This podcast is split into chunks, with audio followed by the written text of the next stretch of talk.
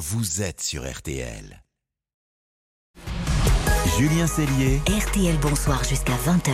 Allez, bonne fin de journée. RTL Bonsoir, toujours pour vous servir. On reprend maintenant le fil de l'actualité avec notre invité pour tout comprendre. Tout comprendre à la stratégie militaire d'Israël. Lundi dernier, Ici même, à propos d'une entrée de Tsahal dans Gaza, l'ambassadeur d'Israël nous disait Elle est certaine, elle est nécessaire, oui. On ne peut pas tout régler par, euh, par l'air. Trois jours plus tard, un frémissement, puisque la nuit dernière, des chars de Tsahal sont entrés dans la bande de Gaza, puis en sont ressortis. Alors, s'agit-il des prémices d'une intervention terrestre imminente? Est-ce qu'il s'agit d'un coup de com', d'une tactique? Est-ce qu'une opération terrestre, d'ailleurs, aura vraiment lieu? On finit par s'interroger et en douter. On a bien besoin de vos explications générales. Christophe Gomard, ancien directeur du renseignement militaire, bonsoir. Bonsoir. Avec nous également, elle est de retour d'Israël, a été correspondante au Proche-Orient, a couvert plusieurs conflits à Gaza. Notre grande reporter Émilie Beaujard. Bonsoir Émilie. Bonsoir.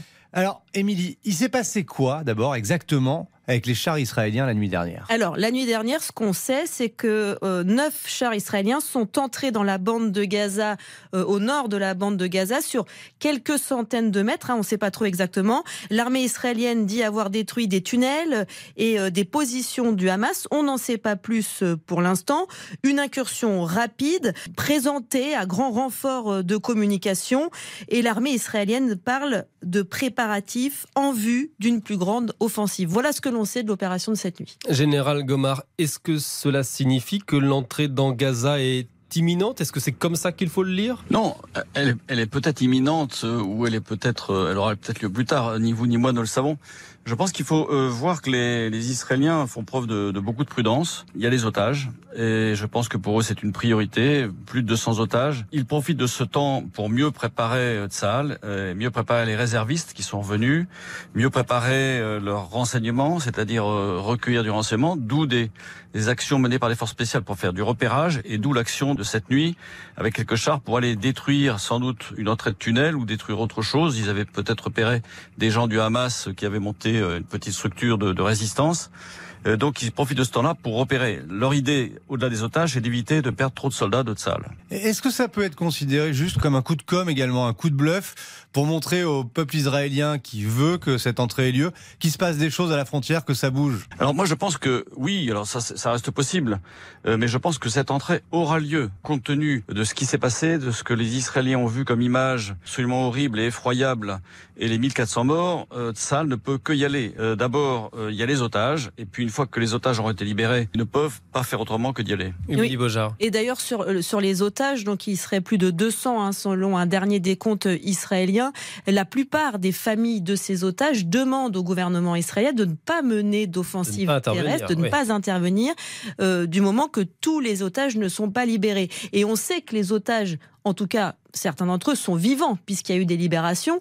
Donc là-dessus, si des otages sont vivants, effectivement, l'armée israélienne eh ben, doivent quand même faire attention en cas d'incursion de ne pas tuer ses otages. Mais à ce petit jeu-là, Général Gomard, ça peut durer très longtemps. Le Hamas va évidemment tenter de garder les otages le plus longtemps possible pour éviter une intervention terrestre, non? Alors, ça peut durer très longtemps, mais néanmoins, ils se prennent quand même des bombardements absolument tous les jours. Il y a des infiltrations de forces spéciales qui à la fois recherchent à localiser les otages, cherchent également à localiser les chefs du Hamas pour les neutraliser. Petit à petit, j'allais dire que Gaza, malheureusement, est détruit euh, sûrement, même si les otages restent mmh. effectivement l'élément clé avant une offensive de Tsahal. Général Gomard, ça veut dire que là, à grand renfort de com, on a vu ces chars entrer en colonne puis ressortir de Gaza la nuit dernière, mais il y a aussi, sans aucune communication extérieure et dans le plus grand secret, des opérations de plus petite envergure qui sont menées à Gaza par les forces spéciales en ce moment? Oui, de mon point de vue, oui, euh, pour faire du repérage, pour faire du renseignement, pour recueillir des informations, tenter de localiser les otages et tenter de localiser les, les, les chefs militaires du Hamas, et les chefs politiques n'étant pas à Gaza d'un point de vue strictement tactique ou technique militaire, je sais pas comment il faut dire, euh, d'envoyer des, des, chars comme ça d'abord, c'est quelque chose qui se fait C'est la stratégie pour rentrer dans Gaza? Alors, je pense qu'ils ils ont d'abord utilisé des bulldozers pour ouvrir une brèche ou euh, ouvrir un passage pour effectivement peut-être les chars et l'infanterie. Et pour appuyer ces bulldozers qui ne sont pas armés, ils ont déployé des chars pour éviter que ces bulldozers qui euh, travaillaient sur le terrain ne soient pas détruits par une attaque euh, du Hamas. C'est aussi pour euh, effectivement vérifier qu'il n'y a pas d'engin explosif qui aurait été effectivement la zone n'a pas été minée si l'armée entre. Mais on peut quand même s'interroger sur ces trois semaines d'attente de l'armée israélienne qui avait dit dès le lendemain des attaques qu'ils allaient entrer. Trois semaines d'attente, c'est aussi trois semaines de préparation pour le Hamas qui a l'avantage pour le coup du terrain qu'il connaît par cœur. Donc plus les jours placent. Si on regarde dans le rétroviseur d'ailleurs sur les précédents conflit, sur ces moments où Israël a dit nous allons intervenir à Gaza. Qu'est-ce qui s'est passé à ce moment eh ben, par en exemple, 2014, alors en 2014, il y avait beaucoup moins de réservistes qui avaient été appelés. Hein, C'était 86 000. J'ai fait la majorité de la guerre à l'intérieur à Gaza et on a eu plusieurs fois des moments où l'armée a dit nous allons entrer. Ils sont jamais véritablement entrés. Il n'y a jamais eu d'incursion massive à Gaza dans les dernières guerres. Quand on parle d'incursion terrestre, ils font 2-3 kilomètres. Ils entrent dans la zone en fait démilitarisée de Gaza, mais ils n'entrent jamais dans Gaza ville. Et, c'est là où tout va se jouer. C'est dans les camps de réfugiés, dans du combat urbain. Et ça, pour le coup, l'armée israélienne ne l'a jamais fait à Gaza. Hum. Parce qu'il y a la crainte du bourbier en quelque sorte, général euh, Gomar. On, a des exemples de, villes, par exemple Mossoul, où quelques milliers de djihadistes ont réussi à tenir face à, euh, face à la coalition internationale. il, y a ces exemples-là, Fallujah, euh, Mossoul, et l'armée israélienne y pense au moment d'entrer dans Gaza?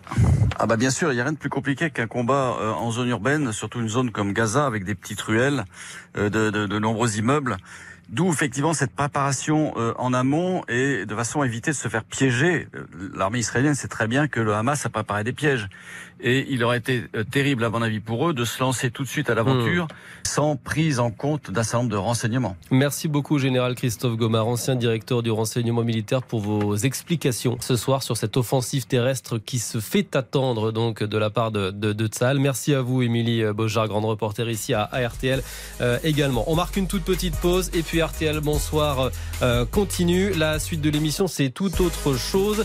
C'est le match qui vous divertit tous les soirs. Le match des infos pour briller au dîner entre Alex et Agnès. C'est un duel France-Belgique euh, cette semaine. À tout de suite. RTL Bonsoir jusqu'à 20.